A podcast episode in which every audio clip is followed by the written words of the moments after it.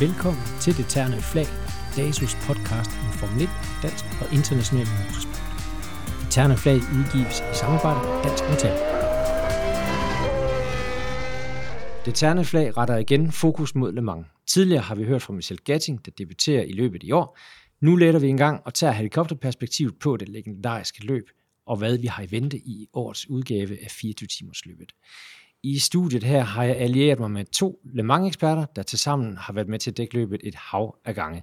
Jeg er sikker på, at vi forventer drejet en masse godt Le Mans-stof i denne udgave af det terne flag. Velkommen til Jens Winter Junior, tidligere Le Mans-mekaniker, nu kommentator på TV2, og Bo Balser Nielsen, sportschef i DASO og kommentator på Eurosport. Velkommen til begge to. Ja, tak skal du have. Tak skal du have, Bo. Nå, helt generelt, det er 87. 20. udgave af Le Mans. Og øh, det er lidt øh, en historisk udgave, det her løb, vi skal, vi skal være vidner til i år. Det er nemlig finalen i det her superseason i WEC, altså verdensmesterskabet i langdistanceløb. Og så har vi en masse danskere på startgriden dernede, som vi skal vinde og dreje. Og finde ud af, hvad vi skal forvente os af det her, og hvad vi skal holde øje med i særdeleshed. Øhm, hvis vi nu starter med danskerne, der er til start dernede. Vi har otte danskere i alt. Tre nybegynder, tre rookies, som man kalder dem på racersprog, og så har vi fem tidligere Le Mans-vindere. Kan vi ikke lige uh, tage de her nybegyndere først og fremmest? Som, som jeg nævnte i uh, introen, så har vi talt med Michel Gassing før uh, i en Le Mans-optakt. Hvis ikke I har hørt den podcast, vi har lavet det her i det fag, så sus ind og, og prøv at lytte til, hvad hun har at sige om sin debut, og hvordan hun er kommet dertil, hvor hun er i dag. Men de øvrige, kan vi ikke lige løbe dem igennem, bare sådan uh, fra toppen af? Jo, men altså, der er jo så, altså nu går jeg ud fra, at du, du snakker stadigvæk om rookies, altså det, ja. det er jo så Anders Fjordbak og Dennis Andersen øh, og dansk øh, LMP2-team, der hedder High Class Racing. Og de kom jo altså med i aller sidste sekund, kan man sige. Det, det er jo faktisk kun fordi, at man fik lov øh, af de franske myndigheder til at bygge to, øh, to garager mere i pitten, øh, som nu har 62 startende, for ellers var de kun reserver. Øh, men, men det var fantastisk set med danske øjne, fordi de har jo prøvet i, i et par år nu at få starttilladelsen øh, i Le Mans, efter at have kørt den europæiske Le Mans-serie blandt andet i snart to år nu her. Så, så der, der kan man i hvert fald vente meget, og jeg venter mig faktisk også rigtig meget af Michel Gatting. Man kan sige, High Class Racing har jo faktisk den øh, specialitet, at deres bil har deltaget før. Uh, de lejede deres tidligere LMP2-bil ud til øh, SMP, øh, ja. det russiske team, som øh, totalskadede deres umiddelbart før Le Mans øh, i forbindelse med Spa, 6 timers løbet eller 1000 km løbet på, øh, eller verdensmesterskabsrunden på Spa, ja. umiddelbart inden. Og de var simpelthen nødt til at skaffe en LMP2 racerbil. Så, så det var altså et tilfælde af et team, hvor deres bil har været der før timet. Øhm, det, ja. det, det, det, driller vi dem lidt med øh, det år. Men, men øh, helt vildt spændende at have et dansk LMP2-team. Øh, det er rigtig mange år siden, og det er med en... Øh, med en virkelig peak form Anders Fjordbak ombord. Det glæder jeg mig meget til at se. Ja, og Anders, han var jo faktisk, nu nævner du den der episode med SMP, der, der var han jo rent faktisk reservekører. Øh, det var sidste år. Men det man jo så også har gjort i år, man har simpelthen taget konsekvensen af, at uh, Dallara-bilen uh, ikke er konkurrencedygtig i forhold til Eurekaen, så man har lige købt et par Eurekaer her inden sæsonstart uh, for at være helt med fremme, og det beviste Anders jo også uh, i den første afdeling af den europæiske Le Mans-serie, hvor han satte tiden under deres testkørsler på Paul Ricard. Anders er virkelig godt kørende, og så Dennis er jo for så vidt ikke rigtig rookie øh, på Le Mans, fordi han har jo kørt forløbet øh, før Le Mans i øh, Ferrari ja. dernede. Øh, godt nok med en dobbelt lut med tollup og spind og skru, eller hvad det hed. Den, blev, der var, den var pulveriseret, da Dennis var færdig med at snurre rundt og flyve i den. Øh, men han købte en ny og kørte med senere igen. Så han har altså kørt banen. Han kender øh, den lange 24-timers banen på Le Mans også hvilket absolut ikke er nogen ulempe, når man kommer derned. Selvom bilen er en anden, og selvom det er et andet år, så kommer banen ikke bag på Dennis Andersen. Nej, altså, og han har jo altså status af bronzekører, ikke? Altså, han er jo den der gentleman driver, som man skal have med øh, i, i LMP2. Men, men man har så fået en, en rigtig øh, rutineret tredje kører på bilen, øh, godt nok ikke dansker, men Mathias Besch, som jo altså har kørt mange mange løb, øh, både i LMP1 og LMP2. Øh, en klar forstærkning af holdet. Øh, det ved jeg ikke, kender du Mathias Besch? Jeg kender ham, fordi at vi har jo dækket øh, langdistanceløbende og World Endurance i, i nogle år, så øh, jeg har jo set Mathias Bæs optræde, øh, aldrig nogensinde med uheldig optræden faktisk. Så, øh, så du har ret, det er, en, det er en meget erfaren herre i den type bil, øh, og på langdistance, så det er helt sikkert en forstærkning af holdet. Ham og Anders, der, som, som jeg nævnte tidligere, faktisk er rigtig godt kørende i øjeblikket. Der er ingen tvivl om, at, øh, at det bliver en stærk cocktail. Men det er også et meget, meget hårdt felt. Ja, de det, var, det, det var så det, jeg lige skulle til at prøve at indskyde, fordi det er et kæmpe stærkt felt i, i LMP2 i år. Også i år, kan vi sige. Og der har vi også en anden dansker med. Så måske skal vi lige runde ham, David Harnemeyer Hansen, øh, i den her super tætte klasse. Den forventer jeg mig også meget af. Det plejer altid at være godt race i LMP2.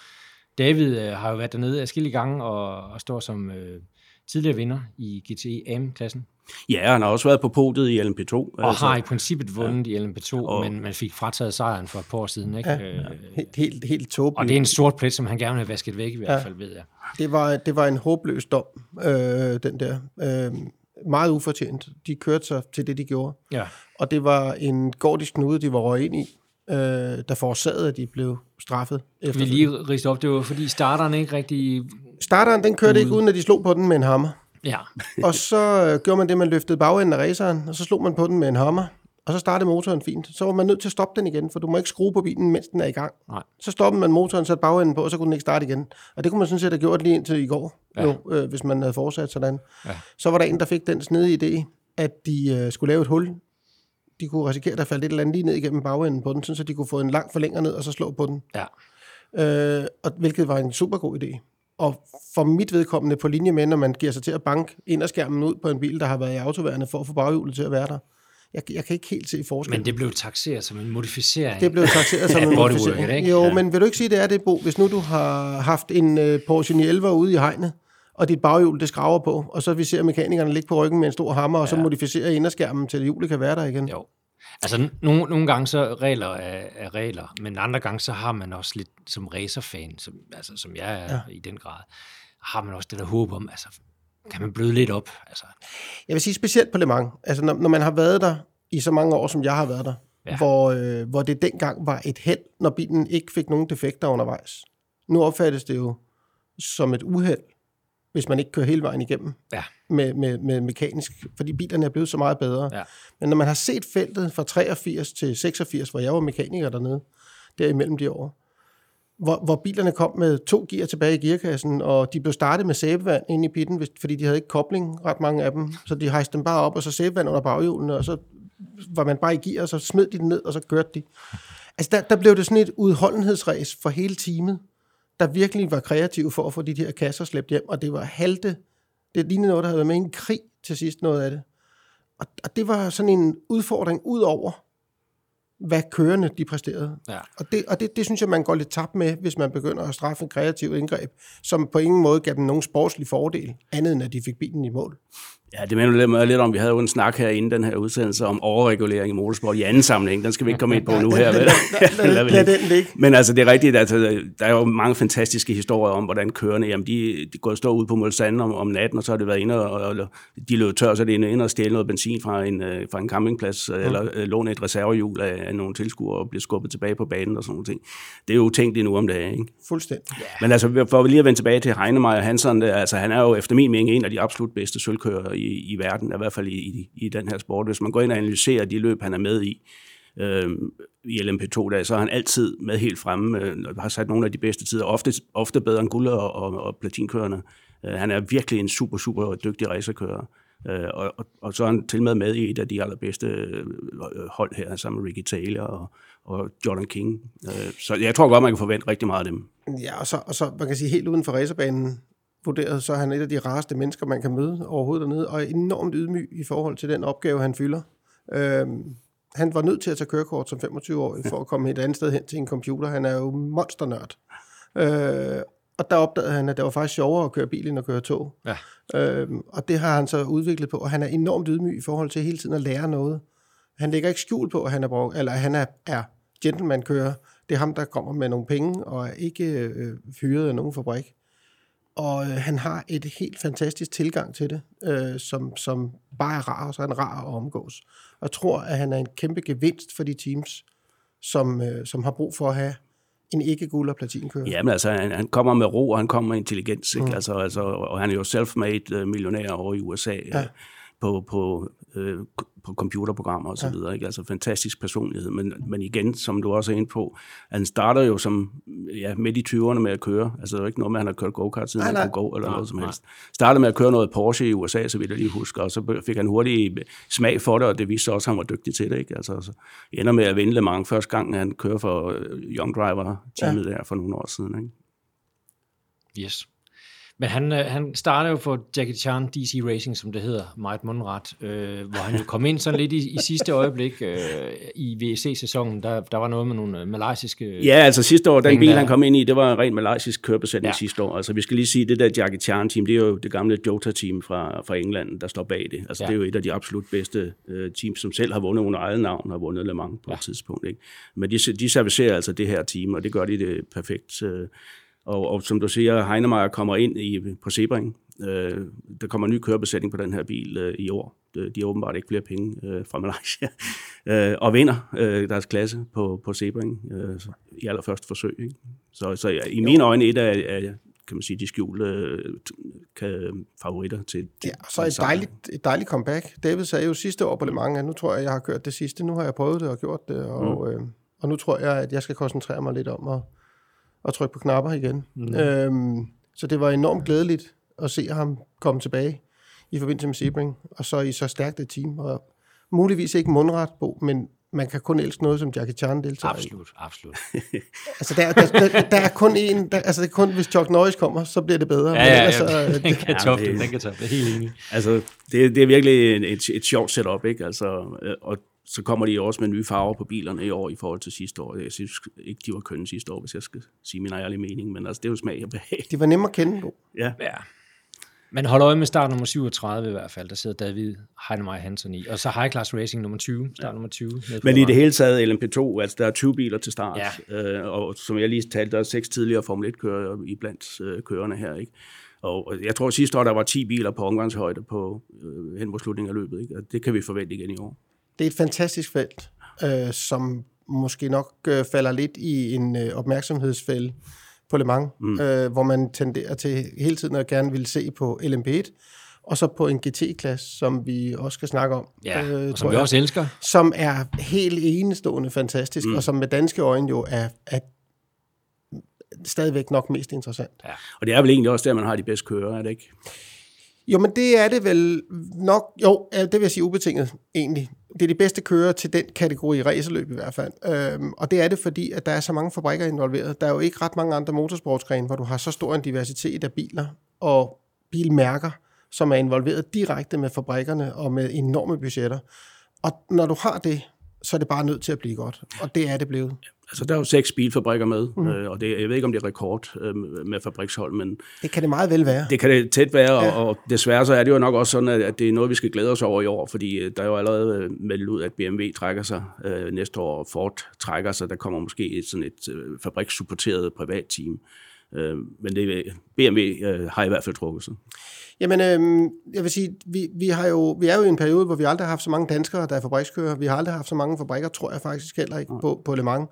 Øh, og så, jeg har sådan en lille smule anarkist, hvad angår mange regler i motorsport, men jeg må bare tage hatten af for BOP-reglerne, øh, hvor man tager så forskellige biler, som en, bare for at nævne dem, en, en Ford GT, som er det nærmeste, man kommer på en prototype med en undskyldning for, at den skal køre i en GT-klasse. Ja. Og så en, en, en Chevrolet Corvette, som er en gammeldags amerikansk hestevogn sammenlignet med. Og de kører altså stort set lige stærkt, ligegyldigt hvor de kører. Øh, den her balance of performance, hvor man, øh, hvor man overvåger snart sagt alt i bilen, og alt, hvad køreren foretager sig og så balancerer det ud. Det er fantastisk godt gjort, at mm. bilerne er så tæt. Ja, ja og selv, selv kørende, som jo altså altid er, er parat til at påberåbe sig, at de er blevet snydt, øh, så de siger, jamen altså den her BOP-beregning, som jo også er computeriseret og så videre, øh, ja, den er altså, den er altså ikke helt skæv, vel? Ja, det, det og det fantastisk. giver nogle fantastisk lige biler, ikke? Altså, det gør det virkelig.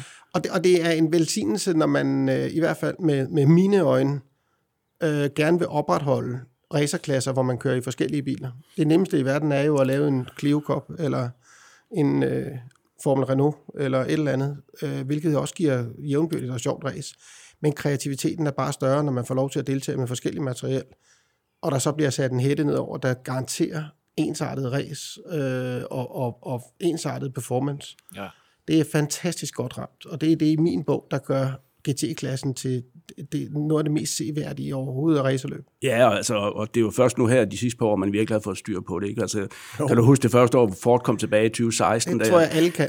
Også folk, der aldrig har set et racerløb. altså, jeg, under testdagen var man, uh, det var håbløst, det virkede ikke noget, det var 5-6 sekunder for langsomt og så videre, og så fik man en god BUP, ikke? og så lige pludselig til, til qualifying, ja, der var man hurtigst. Ikke? De, jo, det var med 3,5 sekunder. De fandt på magisk vis de der sandsække, de har lagt i bilerne. Ja, det er også. Det er nogle gange transportfolkene efterlader ja, noget sted, man ikke kan finde Så irriterende. Og apropos de her sandsække og BOP, altså jeg elsker og hader BOP, for du siger, at det giver et godt tæt race, ja. men det giver jo også det her, vi ved ikke helt, hvor de står. Nu har vi haft en testdag, hvor de var mm. altså, mega tæt felt igen, øh, men halvanden sekund, tror jeg det var, fra tiderne sidste år og det var Corvette, der var i front og så videre, og jeg hørte Doc 4, han udtale, at altså på magisk vis, så finder vi nok en 4-5 sekunder øh, ja. til kvalifikationen, øh, hvor de kommer fra, det, det, men, men det sådan er det jo. Det er jo det, der gør folk dygtigere og dygtigere. Det er jo den her spændetrøje, øh, fordi de, de er simpelthen nødt til at finde veje til at sandbagge, altså lade som om, at man kører alt, hvad man kan ja. under testen. Øh, og jeg har da hørt en nævne, at øh, man, man kan jo indstille traction controllen, ligesom man gerne vil. Ja hvis den står meget følsom, så kører ja. man jo ikke så sindssygt hurtigt. Altså, jeg er i hvert fald den lidt, kan du lidt, godt bruge. Ja, altså jeg er i hvert fald lidt spændt på at se, at nu er BMW'erne ufattelig langsomme her under testdagen, øh, hvor de er øh, reelt, når løbet går i gang. Ikke? Jo, men de kommer så heller ikke med nogen stor succes, kan man sige. BMW har jo, øh, jeg tror, det er en offentlig hemmelighed, at de lancerede den her bil, fordi at de lancerede en gadebil. Øh, og det har simpelthen været marketingspengene til at lancere en ny model, man har fyret i og lave en racerbil alle har været enige om, at det er den forkerte racerbil. Den er for stor, øh, den er motoriseret øh, øh, fremme i, i næsen, ja, og øh, jeg tror, at øh, man skal nok forvente, at den nye Z4 på et tidspunkt kommer som racerbil. Den har man tidligere brugt, den foregående model. Ja. Og der var sådan lidt med, hvorfor, hvorfor i alverden laver de den der 8 lige pludselig? Ikke? Men, men det stemte fint overens med sidste år, at man havde jo en bil kørende med, faktisk i startline på Le Mans. Der kørte en bil fuldstændig identisk med racerbilen som Antonio Felix da Costa kørte på hele startopgangen med kamera overalt til lanceringen af den her øh, bil. Og det var ja. en helt almindelig gadebil indenunder. Øhm, og øh, det, det var en markedsføringsting. Og det er i hvert fald en teori, som bakkes op af BMW-fabrikskører Mikkel Jensen, som jeg har snakket lidt med omkring det her. Altså, han, han siger nok det samme, som du siger der, ikke? Fordi den her, den er vel baseret på en M8, ikke? Altså, den har jo en aerodynamik som en mursten. Øh, Fuldstændig. Ja. Og de har simpelthen skulle skære så mange hjørner for overhovedet at få den godkendt og homologeret, ikke? Men, men man kan sige, at hele det her idé, det er jo altså også, at, at GT-klassen netop fordi, og det er jo, det, det er jo så bagsiden af mønten, øh, når vi snakker om seks bilfabrikker, der er involveret, så kommer der så mange penge i det, så, så tager man ikke en gadebil og bygger om mere. Så går man den anden vej rundt, så bygger man en racerbil, og så finder man et eller andet sted til et nummerblad og lægger på den, så det ser ud som om, at det er en gadebil. Ja. Den, den, den gang, hvor man tog en Porsche 911 og lavede om til at køre race med, det, den, det er længe, længe siden. Ja. Det er helt overstået. 911'erne har jo centermotor nu, der kører dernede, ikke? Ja.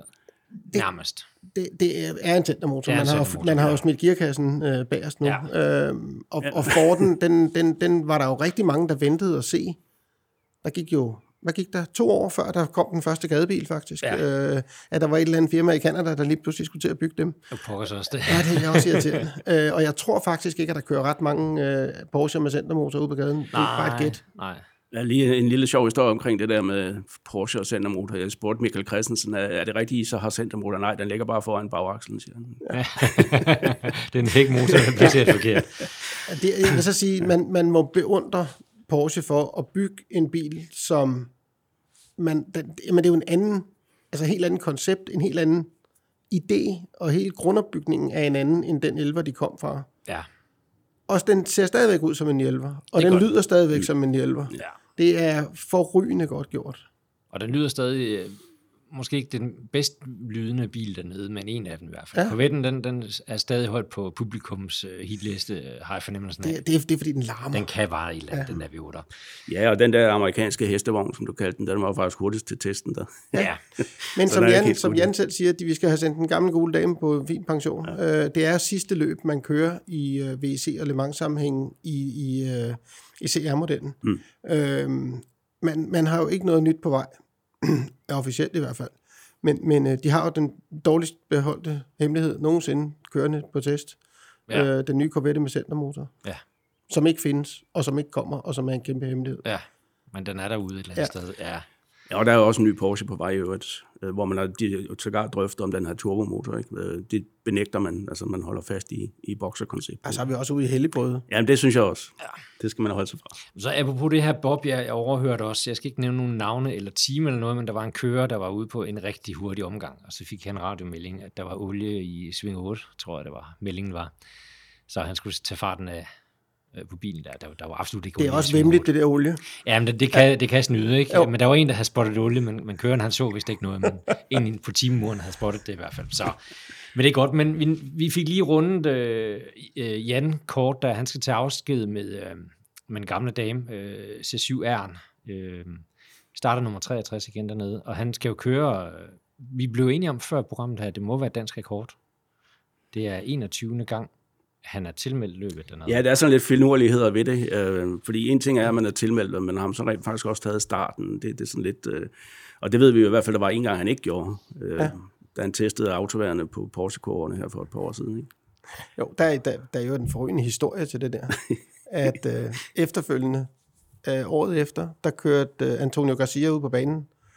Øhm, og så kalder Binks ud til ham og siger, at øh, du skal lige passe på, fordi der er et uheld oppe i Porsche-kurvene, for lige at forvarsle ham lidt på det gule flag, der må komme. Og så kalder han tilbage, så siger han, hvor i Porsche-kurvene?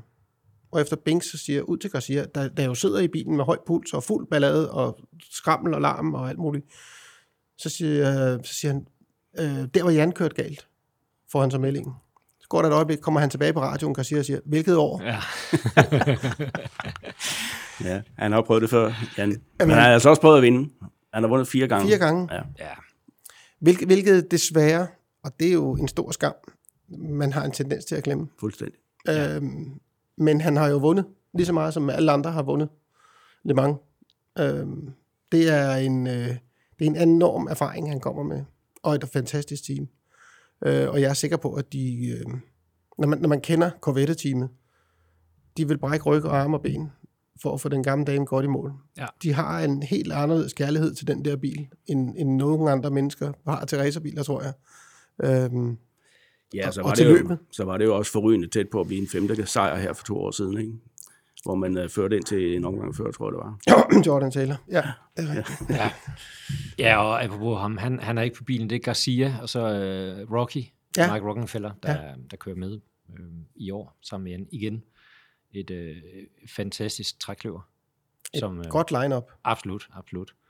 Men der er masser af gode lineups. Øhm, I GTE Pro-klassen, øh, der har vi også en anden øh, dansker, der ligger rigtig godt til øh, at føre VM. Michael Christensen. Ja, men altså, det, det må jeg jo ærligt indrømme, det er, det er der min absolut største øh, fokus er på i det her års løb. Altså, fordi at Michael, øh, som jo altså vandt Le Mans sidste år, øh, sammen med Kevin Ester og øh, Laurence Fantore, mm. øh, de ligger altså til at vinde VM.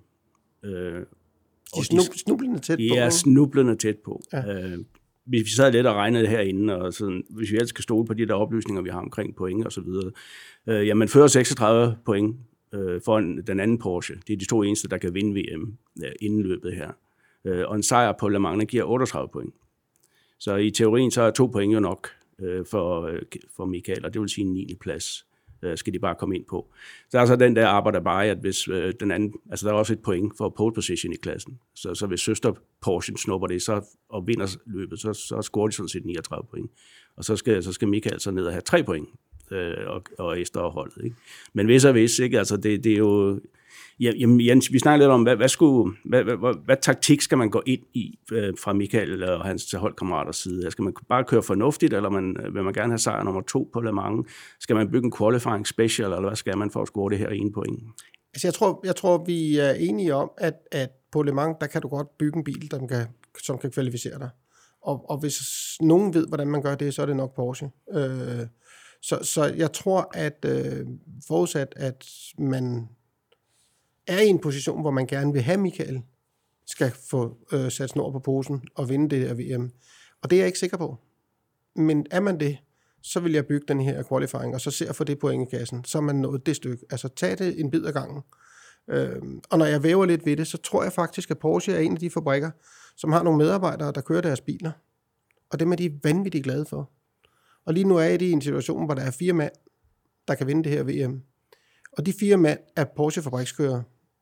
De hedder noget forskelligt, og de kommer fra forskellige steder, men jeg tror, at Porsche er glade, hvis de vinder VM for mærker. Og det har de gjort. Og jeg tror lidt, at øh, Porsche er så hård en arbejdsgiver, så jeg tror, at de er glade, hvis det er en Porsche-kører, der vinder VM også. Øhm, og, det, og det er sådan lidt... Jeg ved godt, det ikke er særlig klaphat, øh, danske briller at sige, men, men jeg tror faktisk, at Porsche, de siger, jamen prøv at høre, vores kører vinder VM. De er alle sammen ansat her. De er alle sammen samme kontrakt. For det tror jeg, de har. Øhm, og de kører i samme bil. Så de har fået ens våben at skyde med. Vi favoriserer ikke nogen frem for andre. Og øh, hvis det er tilfældet, så tror jeg ikke, de bygger en qualifying bil. Mm.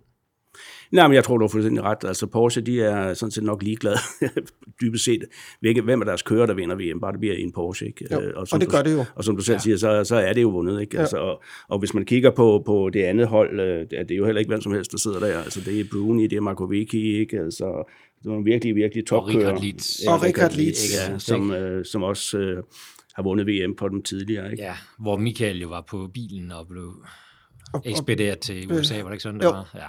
Han, øh, så var Richard Lies fri for at dele den med ham i hvert fald. ja. Men, men øh, det er jo nogle år siden i Michaels kontrakt, og det er givetvis forandret siden. Øh, Michael og hans øh, helt fantastiske marker også, har jo, har jo sikret, at- at de har været på podiet hver eneste løb i Superseason. Mm. Altså en ekstra lang sæson, ekstra svær sæson, der er de på på podiet hver gang. Så, så jeg vil sige, hvis man skal sige, at Porsche bliver et eller andet sted følsom, og det tvivler jeg på, men bliver de det, så har de da i hvert fald nogle kører, som har ydet ekstraordinært i, i Kevin Estre og Michael Christensen. Ja, altså, og der, øh, det er jo rigtigt, at der, det år, hvor Michael kørte med øh, Richard Litz for nogle år siden og, og blev snydt for VM, kan man jo godt sige, mm. øh, der var han relativt ny, øh, hvor Litz han var en af de øh, gamle erfarne gutter, ikke? Altså, men Michaels status er jo en helt anden i dag. Absolut. Altså han er en af de bærende kræfter hos Porsche. Ikke? Men jeg tror stadigvæk ikke, de vil favorisere nogen af de to hold. her. Jeg Det tror tvivler også, Ja. de, de er berømt for at være øh, gode, færre, men hårde tyske arbejdsgivere. Ja. Øh, og de leverer et fantastisk stykke værktøj til deres kører. Øh, fordi man kan sige, hvis man skal til at snakke sentimentalitet og, og følelser med ind over, så har de altså en fyr siddende i Gian Maria Boni, som er, har været en trofast Ferrari-soldat, Ja. om nogen. Han har været en fantastisk uh, Form 3000-kører, og har bare gjort det forrygende. En meget, meget stærk italiensk kører. Og det ville være at jæve en ordentlig pløk i øjet på Ferrari og gøre ham til verdensmester i en Porsche. så, Ja. så, så det tror jeg måske også, at der er en eller anden, der har tænkt. Jeg gætter bare. Og hvor er det Marco Vicky? Han kommer, kommer han også fra Ferrari, eller var det den? Nej, han er vokset op ved Porsche, er han ikke mere eller mindre? Jo, det tror jeg faktisk Ja, ja, også. Han er kommet via Volkswagen Porsche-programmet, Ja. ja. tror jeg. Øh, jeg tror faktisk, han har været nede og køre noget øh, standardvogns mærkeræs i starten. Ja, men det kan godt passe. Det kan godt passe. Jeg tvivler. Jeg skal undlade, han er ikke... Øh, Men der er jo ingen tvivl om, altså en af grundene til, at Porsche har været dominerende i den her VM-serie, det er jo også den kørebesætning. Det er, det er for det første tre af seks topkører. Altså nu er det ikke dem alle sammen, der kører VM-serien, men, men det er, altså, du får dem ikke meget bedre øh, i GT-sammenhæng, vel?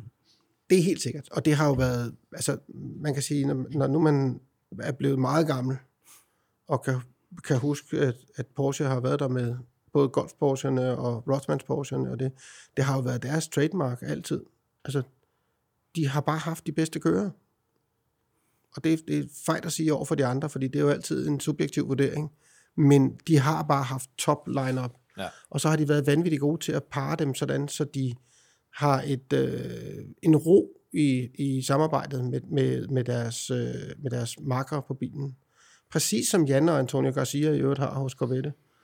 Du flytter ikke rundt på dem. Du får ikke nye mænd ind og nye øh, teamkammerater ind. Mm-hmm. Det, det er vanvittigt vigtigt i sådan et løb at have fuld tillid og slet ikke spekulere på køreline op. Nej. Så Porsche nummer 92 med Michael og flere holde øje med den dernede. Hvad, hvad tænker vi? Altså, hvor er han henne i sit mindset i disse dage? Altså, nu har vi teknisk kontrol øh, startet i går dernede i, i Le Mans, og Porsche har vi det igennem osv. Hvor han henne nu? Går han og tænker på det her VM, tror I, eller går han efter Le Mans igen?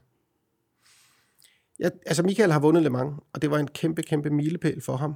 Øh, jeg tror faktisk større, end han selv havde drømt om, indtil han stod op på, øh, på podiet. Det har været en enorm sejr for Michael personligt at vinde Le Mans. Øh, også internt i Porsche at være en af deres Le Mans-vindere. Ja. Øhm, han har ikke prøvet at vinde VM for Porsche endnu. Nej. Og jeg tror, at når man står og skal vælge, så kan man gøre én ting anden gang, eller også så kan man gøre en gang til noget for første gang.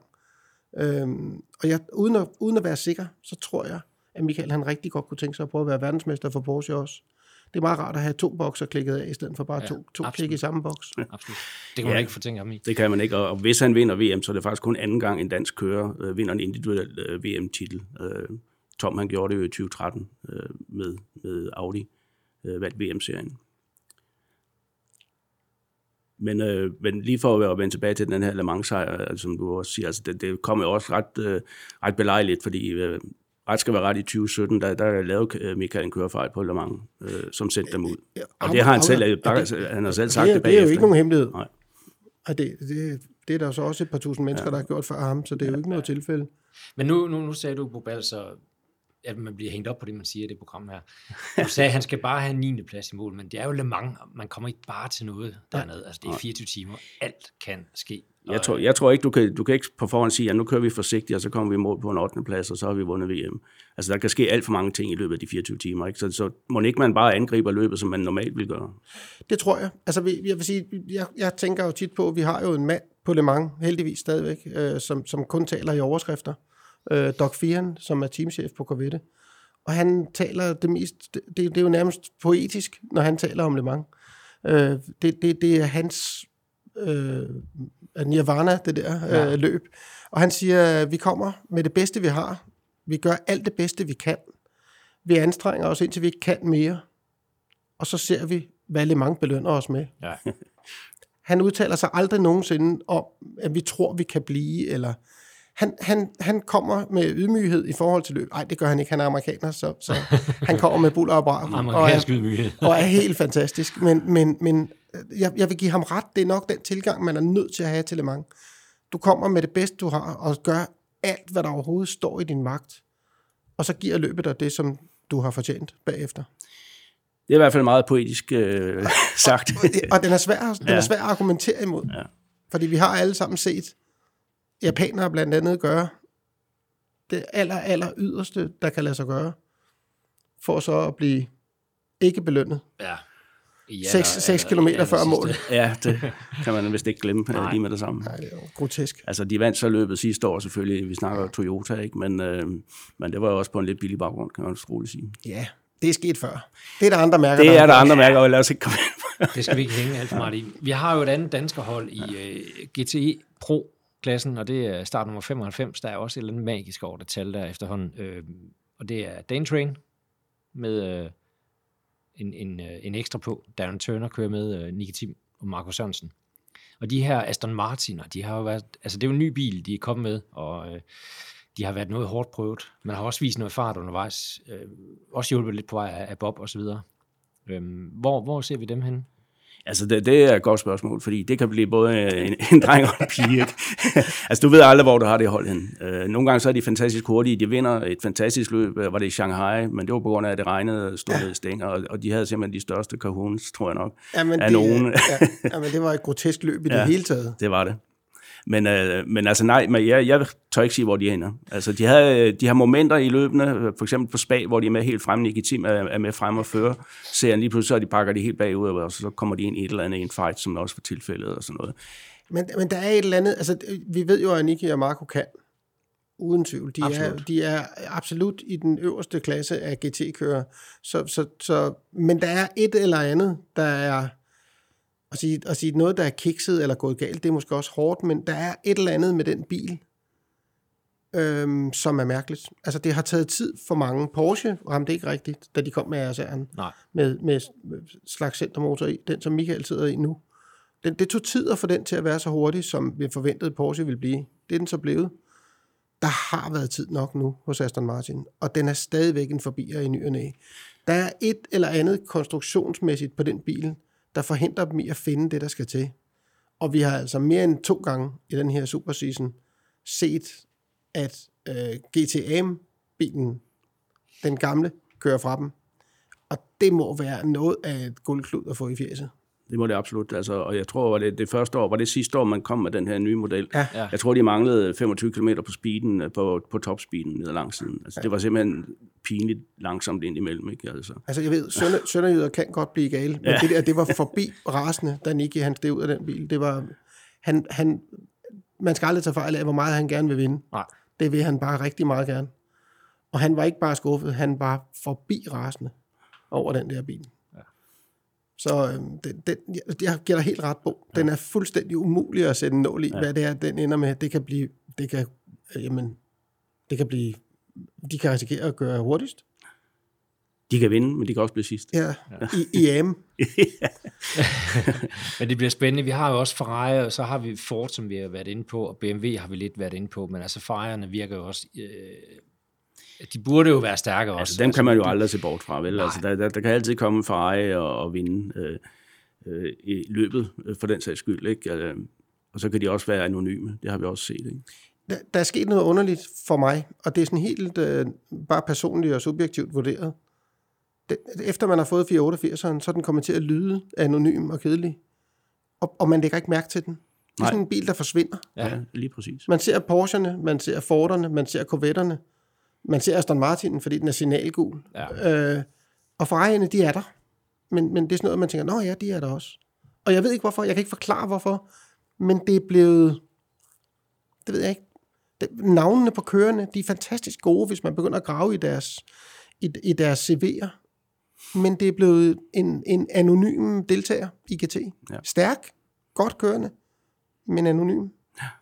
Og så var, så var der jo så lige den der lille krølle, der, der var ikke rigtig nogen, der forstod, hvorfor Risi i kompetitioner fik en starttilladelse her, fordi de har ikke deltaget i nogen af de serier, man Nej. normalt skal for at kunne. Ikke? Men altså, så når man jo altså op på tre Ferrari'er i feltet, ikke? Og, og, og der, der er fire Porsche, ikke? og der er fire Ford, altså, så det bliver sådan lidt mere, øh, der bliver jongleret lidt med, det- med tallene. Ikke? Jo, men det, det, det, øh, det er heller ikke første gang på Le Mans, at det er sket. Så, øh, og, de, og de har kørt masser af race i USA øh, og er stærke. Og Risi ved vi jo kan gøre det.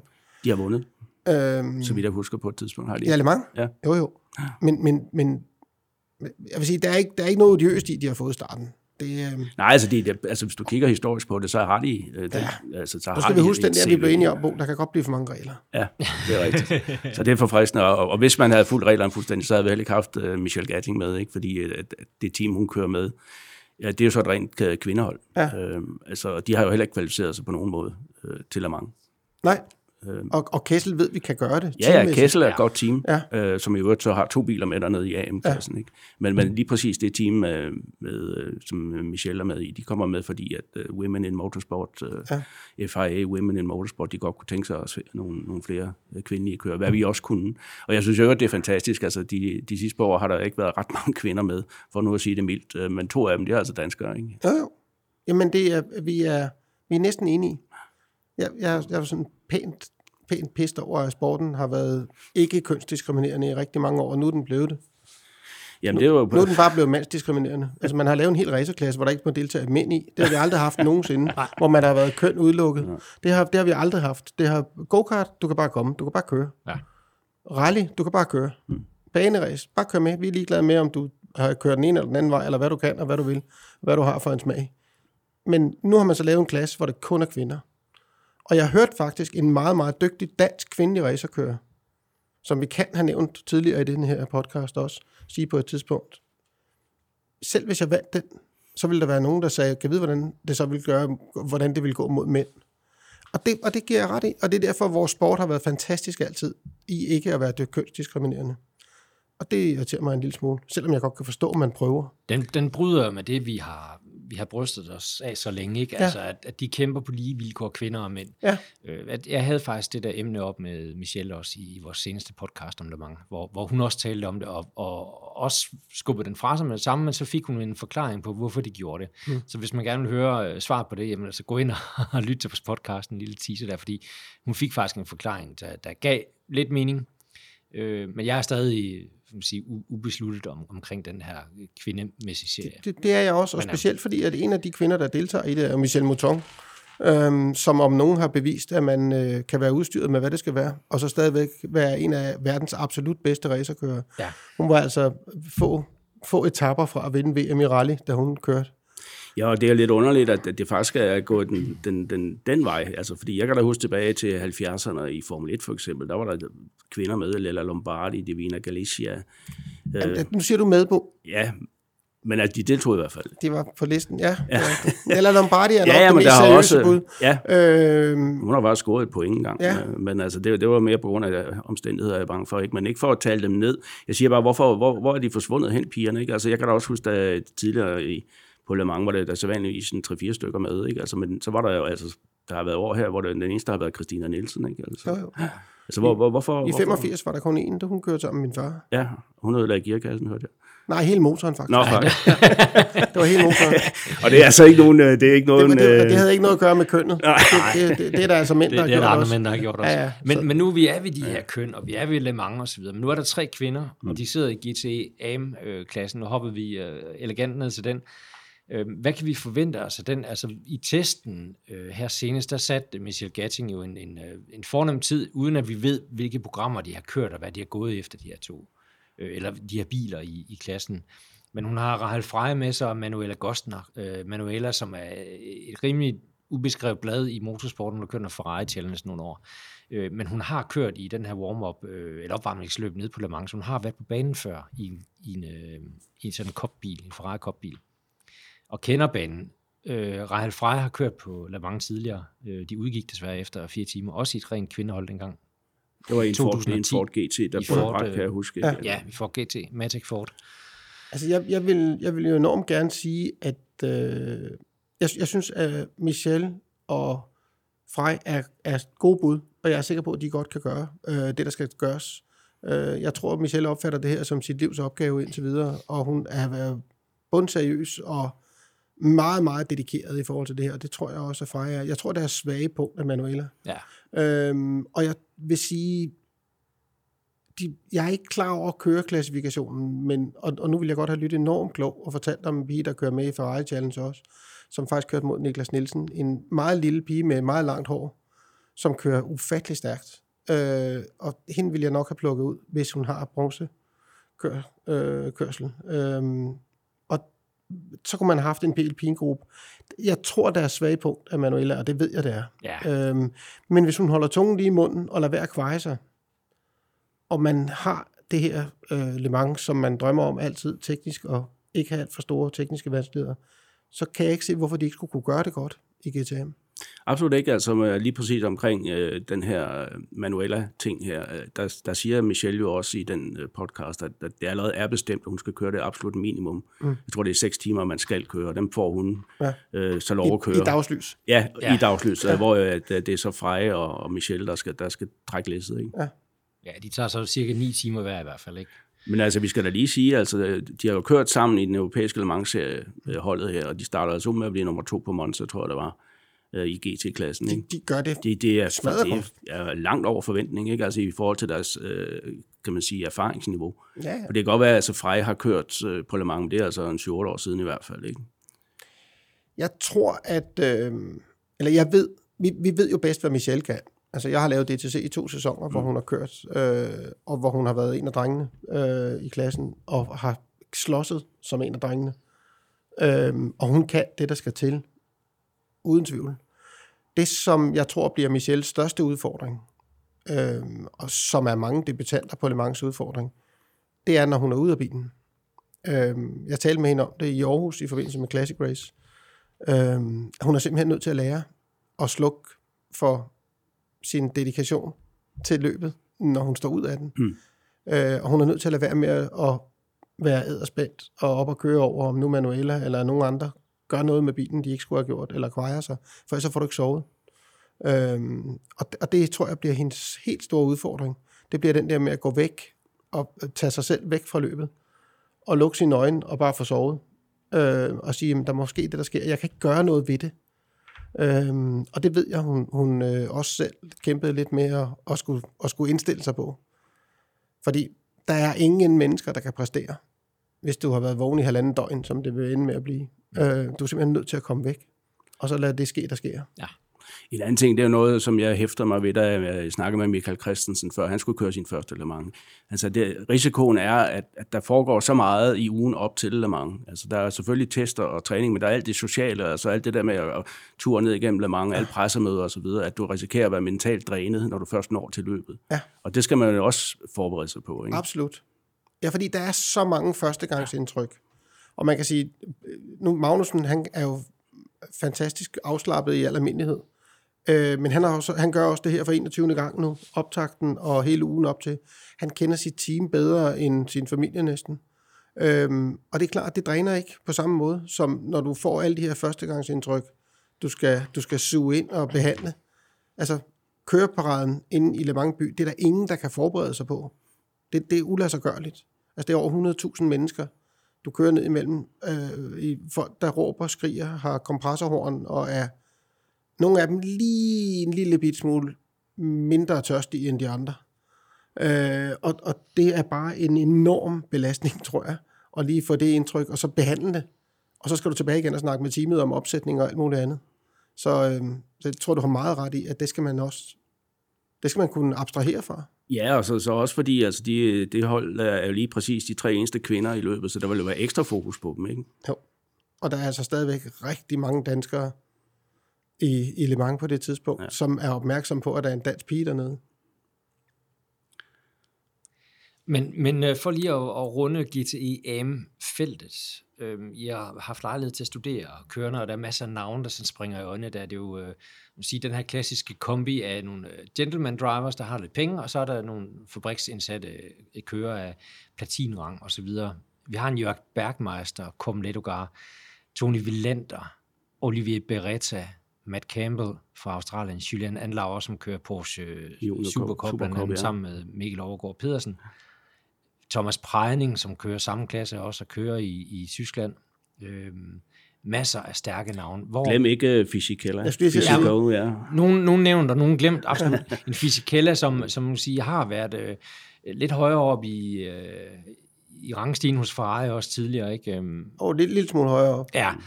Øh, absolut ikke glem øh, en André Piccini og så videre. Der er rigtig mange store navne dernede igennem øh, feltet.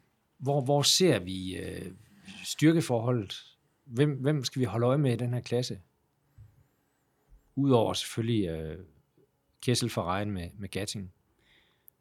Jamen altså, der, der, er jo, der er jo flere, der kan gøre sig gældende her også, ligesom, ligesom i de andre klasser. Ikke? Altså Dempsey, Proton, uh, Porsche uh, vil vel altid være et eller andet sted. ikke? Dempsey er, er der altid. Ja. Men nogle gange, de har sådan en lille bit smule, øh, og det kommer til at lyde helt forkert, men det er sådan det bedste i relation til det, vi har talt om. De har sådan nogle gange en lille smule Aston Martin-tendenser. De kan godt øh, sejle rundt ned bag i, og så kommer de løbet efter og er, er nærmest urørlige. Øhm, Paul Dalalana, mm. øhm, som er... Øh, et, et, et helt fejlskud, når man ser ham. Et han er helt, fejl, han er helt fejlkastet, men han gør det faktisk godt. Ja. Altså, og han formår altid at komme med bil og et team, som er perfektioneret til at gøre det her. Jamen, de har vel også vundet en gang, har de ikke? Og, jo, jo, jo, jo. De har også planket den på sidste omgang. Ja, det har de. Øhm, så så det, det er gået alle veje, men, ja. men, men jeg det er ikke en bil, man nogensinde må tage ud af regnstykket øh, i, i AM-klassen. Og han er Pedro Lamy og Mathias Lauda med sig. Altså, ja. Lamy tidligere Formel 1-kører også, ikke? og Lauda...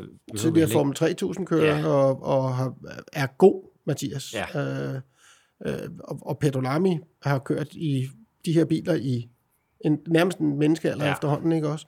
Øh, og Dalalana faktisk, øh, på Spa gjorde han det faktisk rigtig fint selv også. Så, så han er et... Øh, det er en meget speciel klasse. Altså, hvis man oversætter det til en anden, det virker jo meget mærkeligt, hvis du laver et fodboldhold med 11 mand, og så siger, at det er fint. I kommer lige med syv, og så skal der altså være fire, som ikke er ret gode til at spille fodbold. Der skal lige være fire fra 5. division. Ja, altså det er en meget mærkeligt setup, det her. Ja. Øh, og derfor bliver det meget mærkeligt, og meget stor tempoforskel på, øh, på, på bilen, på, på kørende. Øh, ikke at jeg har nogen bedre løsninger end den løsning, fordi det er det, man har at gøre med, og vi har et køre klassifikationssystem, som giver den her mulighed. Men det er en, en små absurd tanke, at man har en, en meget dygtig tidligere Formel 1-kører siddende, øh, med en, en ret overvægtig, øh, lidt for mange penge indehaver, øh, der bare køber en bil, og så stopper dem i samme bil. Ja. Altså, det er virkelig et underligt setup. Jo, men altså, jeg, jeg kan da fortælle, altså nu har vi jo noget at gøre med Team Danmark inde i Dansk Automobilsport, og jeg prøver at forklare dem ja. Øh, logikken bag det, som du lige har fortalt om det, altså, så kigger det lidt uforstående på mig, ikke? Øh, og så må jeg så bare sige, jamen det er, det er jo, det er jo tradition, ikke? Altså, og så i øvrigt vil du aldrig få 60 biler eller 62 biler, Nej. hvis ikke du gjorde det på den måde. Nej. Men, men det er en underlig ja. tanke, altså, du løber stafet, ikke? Du må have tre gode, og så skal den sidste kun have et ben. Ja.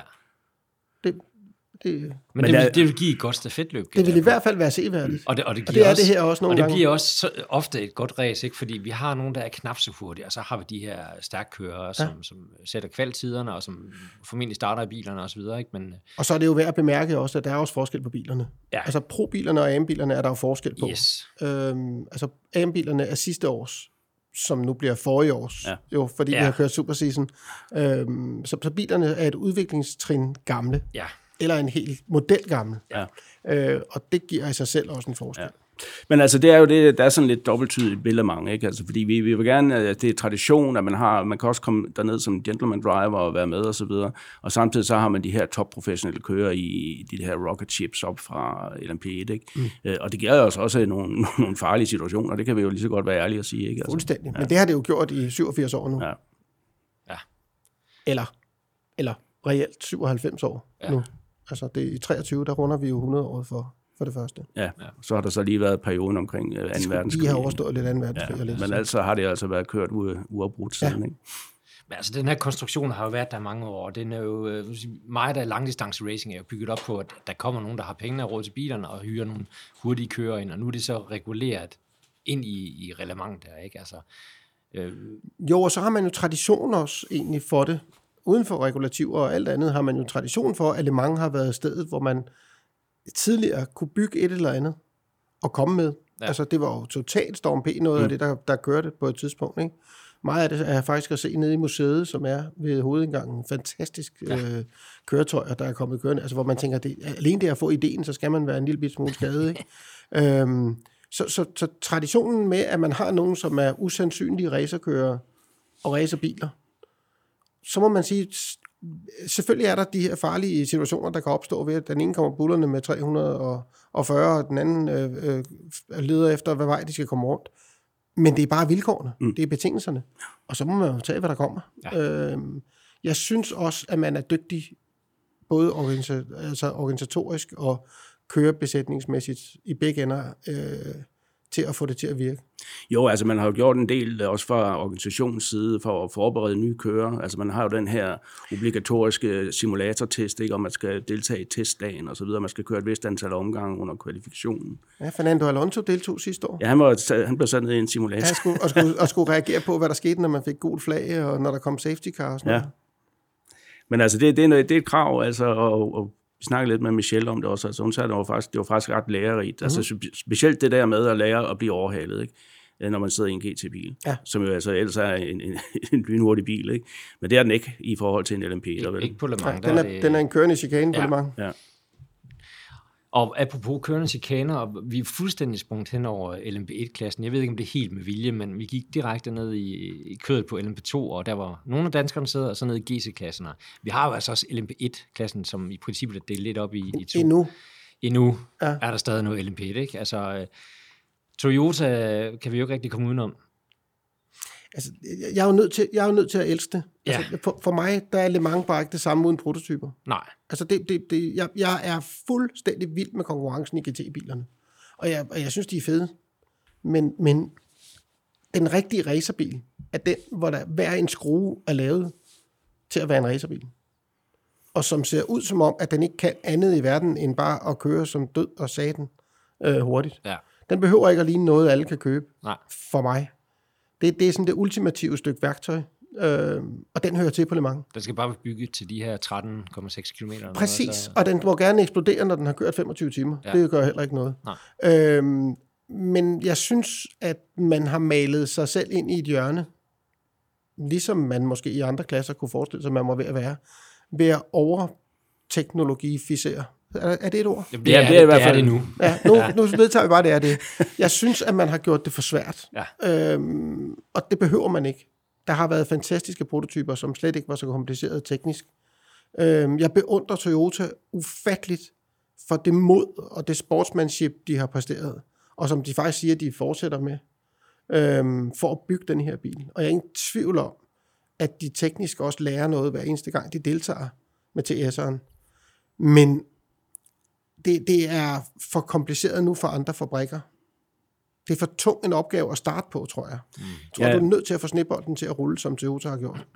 Jamen, jeg, jeg tror, du har fuldstændig ret. Altså, det, det er modigt også øh, ud fra den synspunkt, de kan faktisk kun tabe, ikke? Altså, Jo. fordi hvis ikke de vinder, altså, så tænker folk, altså, hold op, hvem var det nu, de kørte mod? Ikke? Det, det var nogle, nogle små, for, uh, små teams, ikke? som ja. ja, små små, men altså i, i sammenhæng med Toyota er de jo ingenting, uh, SMP og, og Rebellion og hvad de ellers sidder. Vel?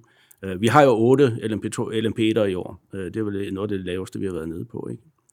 Øh, men der har man så et andet problem, fordi nu snakker vi om balance of performance, hvor vigtigt det er. Der er også noget, der hedder equivalence of technology. Altså det er jo det, man bruger i LMP1, hvor du prøver at sådan... Og, Ja, du måler det med en elastik. ja, altså, og du sammenligner to øh, eller forskellige, vidt forskellige teknologier. Ikke? Altså det, det er noget helt andet end balance of performance i virkeligheden. Ikke? Altså hvordan får man en øh, hybrid øh, bil som Toyota med firehjulstrækker det hele til at, at sammenlignes med en øh, SMP med en, med en almindelig motor. Ikke?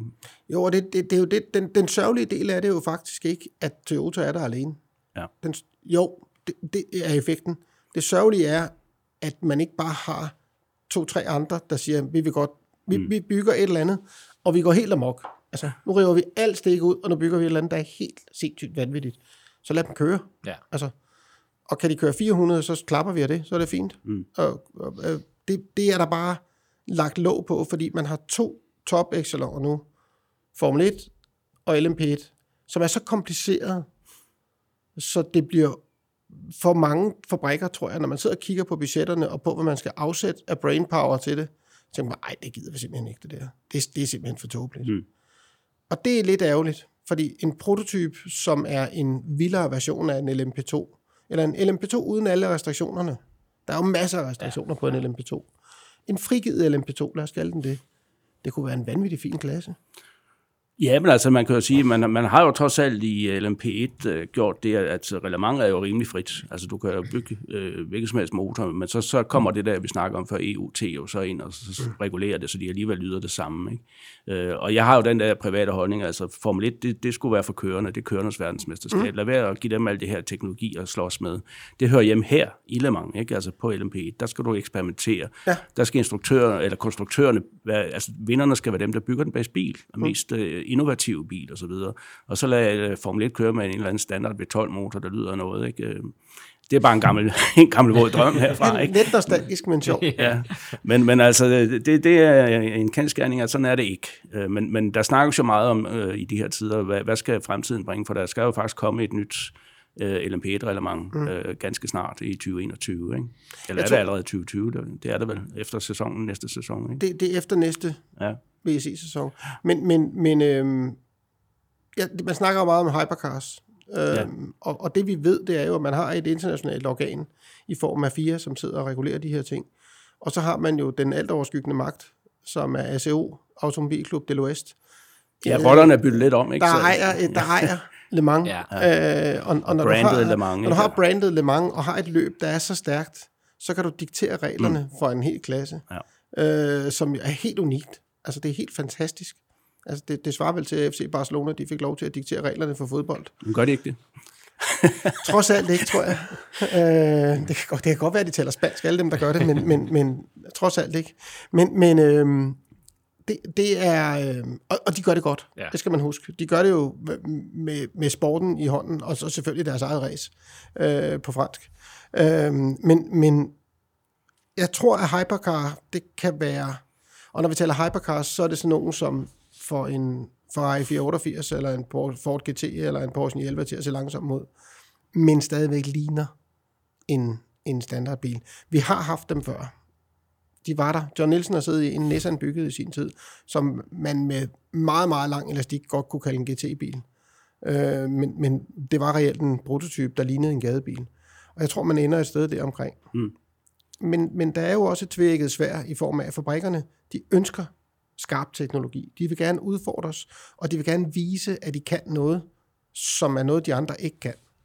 Og det er klart, at, at har man den der funktion, så skal man beslutte sig for, om man vil tækkes bilfabrikker, eller man vil tækkes motorsportsfans. For jeg er ikke sikker på, at man kan begge dele, faktisk. Mm. Det tror jeg, Formel 1 er på vej til at bevise i øjeblikket, at det ja. er svært. Ja. Øhm, og, øhm, og så må man sige, jamen, vi levede fint i en periode, hvor man lavede Cosworth-motorer og øh, BRM-motorer og alt muligt andet i Formel 1, der kunne vinde, som ikke var fabriksmotorer. Og det kan godt være, at man, øh, at man måske arbejder sig derhen. Det er jo det, man har startet på med Gibson i, øh, ja. i LMP2 faktisk. Ja. Men altså, det, det er jo det der hypercar-koncept, altså, det var jo egentlig noget, som blev lanceret for et års tid siden, som øh, det var definitivt. Det, det var en vilde. Ja. Altså, fordi der var flere bilfabrikker, McLaren, Ferrari og Aston Martin, der havde sagt, at det vil de gerne være med til. Øh, som så efterhånden har trukket lidt i land, altså fordi der også, øh, de blev klar over, hvad det egentlig kommer til at koste, tror jeg. Øh, og plus der er nogle andre problemer, ikke? Altså for eksempel den teoretisk hurtigste tid for sådan en hypercar, den er, den er vist nok øh, 3, 3 minutter og 20.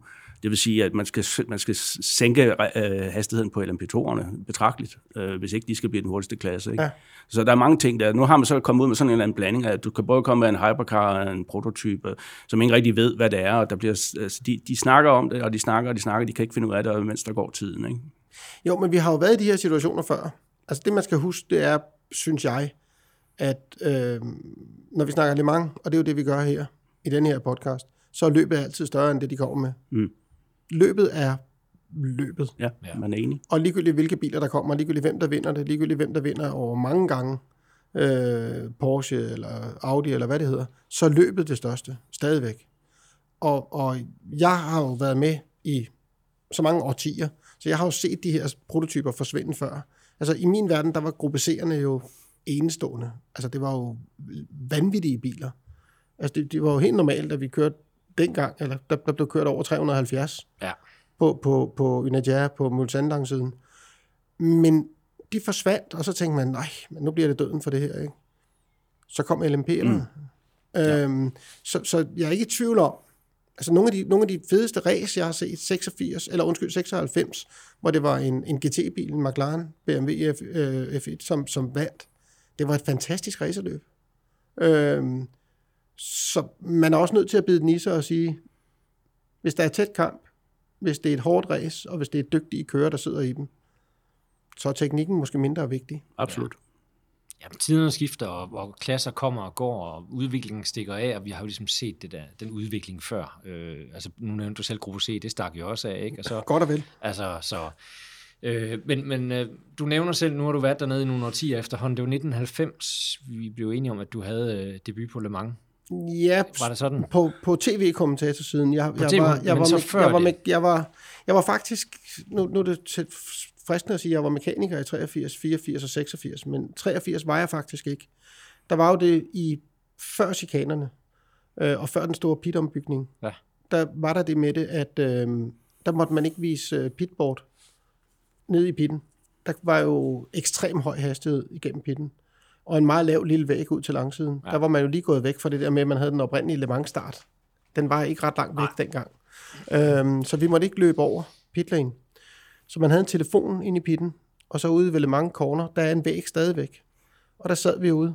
Øhm, fordi min far deltog med et tysk team, så var vi signalposter. Ja. Så vi havde en, sådan en heller ekstra lygte og et 12 volt batteri, vi lyste op på tavlen med om natten. Og så sad vi på to havestole sammen med alle de andre teams. Ford og Porsche og alle sammen var der. Fordi man måtte bare ikke vise tavlen nogen steder, og vi havde jo ikke radioer. Det fandtes ikke i Nej. 83. Der virkede på 13,6 km. Så der var jeg faktisk signalpost. Øh, 7 km væk fra pitten med en felttelefon. Øhm, og det kommer jo til at lyde som om, at det var i 1800 VK, men det var det ikke. Der var også hurtige biler. øhm, og den væg er der faktisk endnu. Det, det, det, jeg tænker lidt over det hver år, når vi kører forbi. Jeg tænker, det er jo helt absurd at tænke så nu. Ja. Øhm, men men øhm, der startede jeg faktisk med at være på et crew, som det jo så kom til at hedde, da vi fik et godt dansk ord for det. Ja.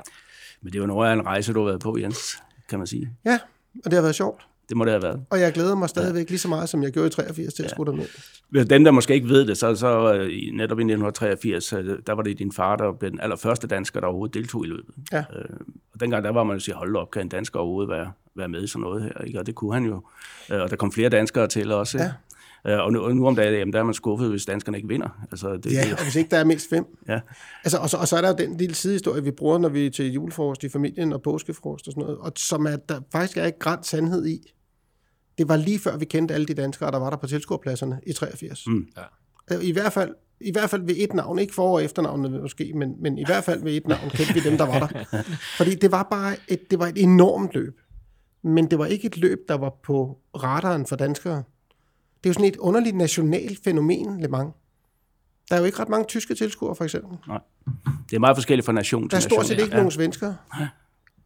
Men der er enormt mange danskere, der er enormt mange englænder, og så er der selvfølgelig mange franskmænd, og mange japanere. Ja. Det er sådan et underligt nationalt fænomen, Helt om vildt. Le Mans, det, det, det, det er noget, der, der klinger, ikke? Ja. Og Og det, klinger, det klinger i de mærkeligste steder. Ikke? Altså, nu, nu nævner du selv, altså, man tager et spring fra Japan. Jamen, hvorfor skulle de være interesseret i Le Mans? Men det er de. Det, det er mega, det er mega i, i Japan, og i USA. Ja. Altså Corvettes vigtigste løb på året. Noget så ærkeamerikansk, der faktisk ikke engang markedsføres massivt i Europa, som en Corvette. Det er bare det løb, de ja. vil vinde. Ja. Nu nævnte du selv lige, at du, øh, det, det var først med din, din far, og så kom du til i 1990 som kommentator. Meget godt ramt. Det var det år, John han vandt. Det opdagede vi var rigtig godt ramt, ja, Ja, så- efterhånden, som løbet skred frem. Første danske sejr på øh, Le Mans. Første samlede danske sejr i hvert fald. Øh, og Bo Nielsen, du har været kommentator i 15 år, tror jeg det var. Vi blev enige om. Ja, øh, jeg var det første gang i 2005. Ja. Øh, og det, det, det sjove er, altså, jeg har faktisk aldrig været til løbet. Er det en katastrofe, Bo? Ja. Det, det Jeg har været på banen, men jeg har ikke været til løbet. Ej, men altså, det- alle vores... Nu jobber jeg lidt for Eurosport i den sammenhæng der. Ja. Øh, og det, det bliver spiket herhjemmefra. Så har Eurosport jo så et crew, der render rundt dernede og laver interviews og sådan noget. Ikke? Men, men vi sidder herhjemme. Ja, Og det, jeg ved, at det er jo en helt anden setup, øh, I har i vores TV2. Ikke? jo, der- jeg er nødt til at have dig med i hånden en dag, sådan, så du kan se det. Det er et fantastisk sted. Jamen, det er jeg ikke i tvivl om. Det er, vi er i år 17 mand dernede, mænd og kvinder afsted. Øhm, og øh, har sådan en efterhånden helt tradition om, hvordan vi gør. Øhm, hvor vi har produktionen liggende dernede. Øhm, og så har vi så har vi foretaget os nogle fuldstændig vanvittige ting, som heldigvis har smittet så meget af, så ACO faktisk selv er begyndt at gøre det også. Vi har lavet studie med udsigt over til Pariserhjulet med et canopy-telt op over, som af en eller anden grund tiltrækker alle insekter i hele Nordfrankrig, når vi tænder lyset i det om aftenen. Øhm, og, og, øhm, og det har, det har altså slået an, sådan, så hvad der i tv-kompagnen før bare var et hegn, og så sad man inde i nogle bokse. Der er de begyndt at lave ting, ligesom, ligesom TV2 Sport gør. Øhm, og så har vi haft den her store sættevogn dernede i nogle år, som TV2 bruger til valg og alt muligt andet, Ja. øhm, som ikke kommer derned i år. Øhm, franskmændene har jo en tendens til at opdage, hvad man kan få penge for. Yes. Øhm, og det er lige pludselig, mm, at det blev dyrt at have sådan en holdende. Men så vi er tilbage på Canopy-teltet i år, mm. fordi det er der ikke helt kommet afgift på endnu i Frankrig. Næste år. Det kan jeg love dig. Så hænger vi i en ballon. Godt, men med al den her samlede erfaring, og det der, hvad, hvad, hvad, hvad skal vi glæde os allermest til i det her års udgave af Le Mans? Hvad, hvad vil I fremhæve? Hvad skal vi holde øje med? Hvad bliver det bedste? Jeg, jeg synes, der er masser, der er spændende. Jeg synes, der er rigtig meget spændende. Vi har Jan med en enorm erfaring, som skal sende den gamle dame afsted. Øhm, vi har Michael, som forhåbentlig og med alt krydset og, og håbe og 7-9-13 bliver verdensmester. Vi har øh, Gatting, som har sin debut dernede, som jeg vil inderlig håbe bliver en fantastisk oplevelse for hende og for os selvfølgelig. Ja. Vi har et dansk LMP2-team, som jeg har glædet mig helt vildt til at se. Der har faktisk ikke rigtig været noget, øh, siden Kasper Elgaard og John Nielsen og Essex var der med, med, øh, Ja, det er 10 år siden. med Porsche. Det er 10 efterhånden, år siden, ikke? de vandt. Øhm, så det ville være meget rart at få den gentaget 10 års jubilæet for deres sejr. Øhm, og, og så er det altid bare for en idiot, motorsportsidiot som mig, fantastisk at se Toyota'erne komme rundt. Altså Fortikanen, hvor vi bor øh, med tv-kompagnen. Ja. Og se den der 1000 plus heste, det er sluppet løs. Hvor det ser ud som om, at sådan en Porsche som Michael, de kører og leder efter en parkeringsplads i forhold til. Det er helt sindssygt. Ja. Det, det, det, og, det, og det er det i 24 timer. Hver gang den kommer forbi, står man og tænker, det, det er bare latterligt, det der. Øhm, så det er et væld af oplevelser. Det er en kæmpe drømmecocktail, når man er racertosset nok. Øhm, så der er masser at se. Og så er der forhåbentlig skiftende vejr i år, ser det ud til. Det er altid godt Det er lige at altid få det. godt, ja. Lige en by i ny og næ, det giver også sådan lidt, øh, det giver lidt krydderi. Ja, fint. Jo, men altså, det, jeg kan jo tilslutte mig alt det, du siger der. Ikke? Altså for mig, der, der, der er noget specielt, selvom man sidder øh, i et tv-studie, altså om morgenen. Øh, Ja. Altså, de der begynder at blive lidt lyst igen og sådan noget. Det er jo ofte der, det, det faktisk bliver afgjort. Ikke? Altså, det har der i hvert fald været mange gange. Ikke? Øh, men altså, med hele det der altså, dansker set op, altså, jeg synes jo, det er utroligt, ud af de otte øh, danske kører, vi, vi sender dem ned, altså, der har de fem af dem altså faktisk vundet løbet tidligere. Ikke? Og, de, og de tre andre, jamen, det er, det er rookies. Altså, der, der bliver så meget at følge med, set med danske briller. Øh, men, men altså højst for mig, det var også jeg sagde tidligere, det er altså Michael øh, Christensen der. Altså, jeg vil krydse alt, hvad der overhovedet kan krydses, for at han bliver verdensmester. Jeg er ligeglad med, om han vinder løbet, men han skal være verdensmester. Altså det, man kan sige, den, den ultimative, det, det, hvis vi taler GT-bilerne, det er, at uh, Jan tager en sidste sejr i C7'eren, Ja. og så må Michael godt stå lige ved siden Han af ham deroppe og blive nummer to. Det synes Ja. jeg ville være rigtig Ja. fint. Og så være verdensmester dermed, det vil være, det, det er næsten lige så jeg kan mærke det på min gåsehud. Ja, det er små nakker. ja. Ja. Og, og det er det, det her race kan. Ja. Jeg var til et foredrag med Jan Magnussen, hvor man lagde ud med Corvettes korte film om Le Mans, og hvorfor det er der. Godt nok med store amerikanske armbevægelser og Ja, ja. fantastisk musik. Og, og det er, der er ikke et stykke hud, der ikke er stritter af gåshud på hele kroppen. Altså, og det er over 30 år siden, øh, at, at, øh, at jeg startede med det her. Så, så det, det gør noget helt fantastisk. Ja, fedt. Jeg skal sidde derhjemme i hvert fald og, og følge med, og jeg har både TV2 og jeg har Eurosport, og så har jeg en, en øh, 3-4 computerskærme foran mig med noget live timing og, og lidt Twitter og noget andet kørende, så jeg kan holde øje med det her øh, fantastiske løb. Øhm, og ellers så kan man jo selvfølgelig også, hvis ikke man, man eller udover at følge øh, de to herrer, jeg har studiet her på de to tv-kanaler, så også følge DASUS sociale medier, fordi vi har også en mand dernede, der går og tager billeder og sender reportage hjem. Morten Alstrup er dernede og, Fedt. og sender lidt hjem til os. Det gjorde han også sidste år, mm. så vi håber, at han kan lave nogle øh, dejlige opslag dernede frem, nogle gode danske nyheder. Så husk at, at følge med derude. Jens Bobalser, tak for, fordi I ville være med til den her podcast. Selv tak. Fornøjelse. Og øh, vi høres ved derude. Tak fordi I lyttede med.